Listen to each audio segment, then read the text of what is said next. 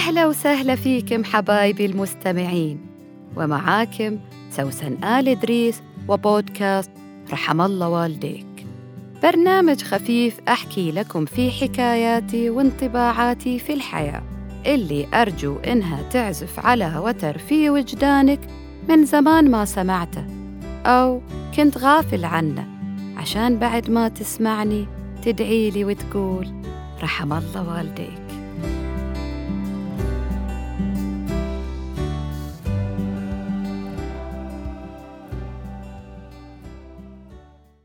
عمار وحسين معلمين تربويين فاضلين. يحبوا شغلهم وملتزمين فيه. ده الشي اللي هم متشابهين فيه. إنما الشي اللي هم مختلفين فيه كان يبين في المواقف المختلفة مع طلابهم. عمار وحسين كانوا مسؤولين عن جماعة معينة في حصة النشاط. واحد من الطلاب يبغى يسوي حالة كول بدل ما يقول لزميله اللي جنبه يوسع له عشان هو يطلع من الكرسي مشيا على الأقدام راح سوى نفسه سوبرمان وركب على الطاولة عشان ينط ويطلع. كانت تضبط وياه بس هالمرة اتزحلق وطاح لطيحة قشرة. حسين وعمار على طول فزعوا. عمار جاء عند الولد وسأله إيش طيحك؟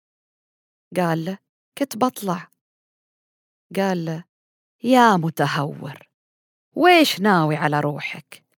لو الحين تكسرت ويش إحنا بنسوي؟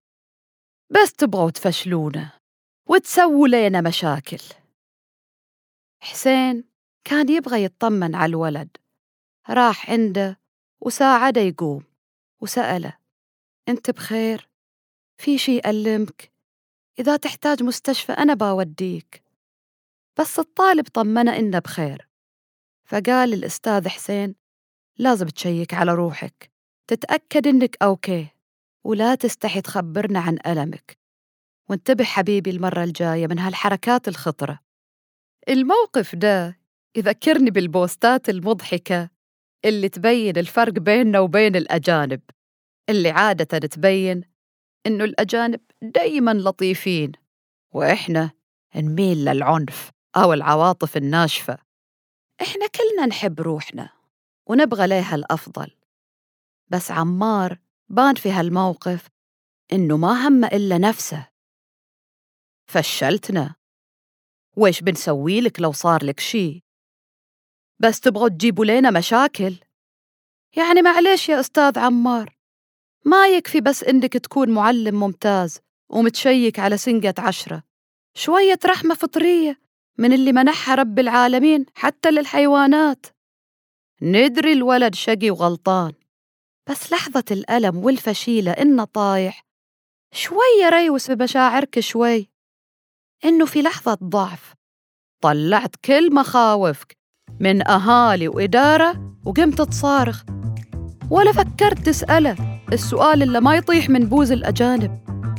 Are you okay?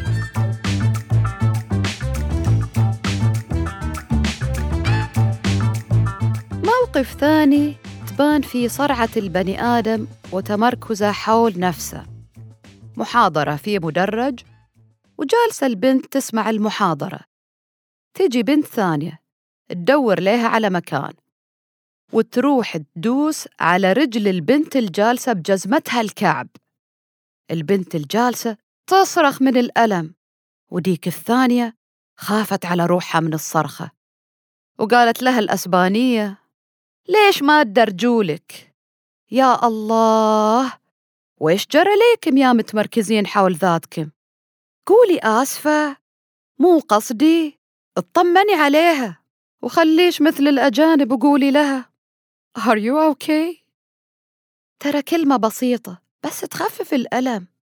يعني صدق عليكم سعيد صالح الله يرحمه في مدرسة المشاغبين لما قال ضربني بوشه على إيدي. بدل ما يطمن على الشخص المتأذي ويطيب خاطره يكون كل همه ما يطلع هو الغلطان. وكأنه يعاتبك ليش خليتني أغلط؟ معلش يا أخي. اغلط واعتذر. بدل ما تزيد غلطك بلوم ضحيك. ترى ندري إنه مو قصدك بس على قولة الأجانب accidents happen الحوادث تصير. وطول ما في حوادث تعلم إنك تعتذر تطمن تفكر بغيرك. مو بس خايف على عمرك وتقول للآخر المنكوب بلشتنا مو وقت هالكلام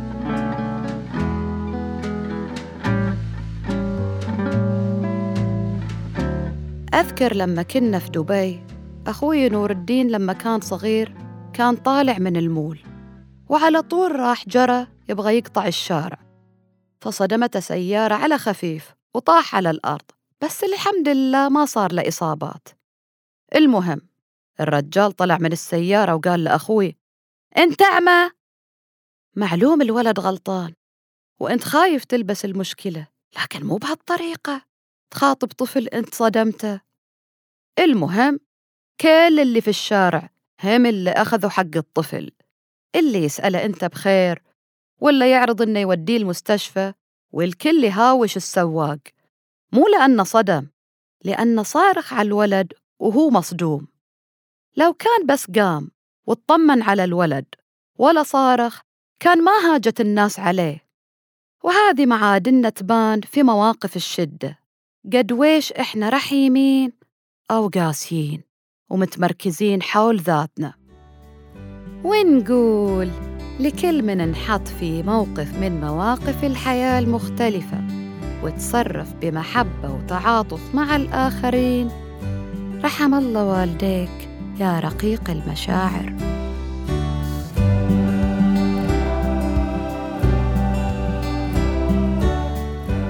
كنت معاك أنا سوسن آل إدريس. لا تنسى تشارك الحلقة مع اللي حواليك وتتابعني على حساباتي في السوشيال ميديا واللي حطيتها لك في وصف الحلقة. الحين أقدر أقول لك أتمنى لك يوم جميل ورحم الله والديك.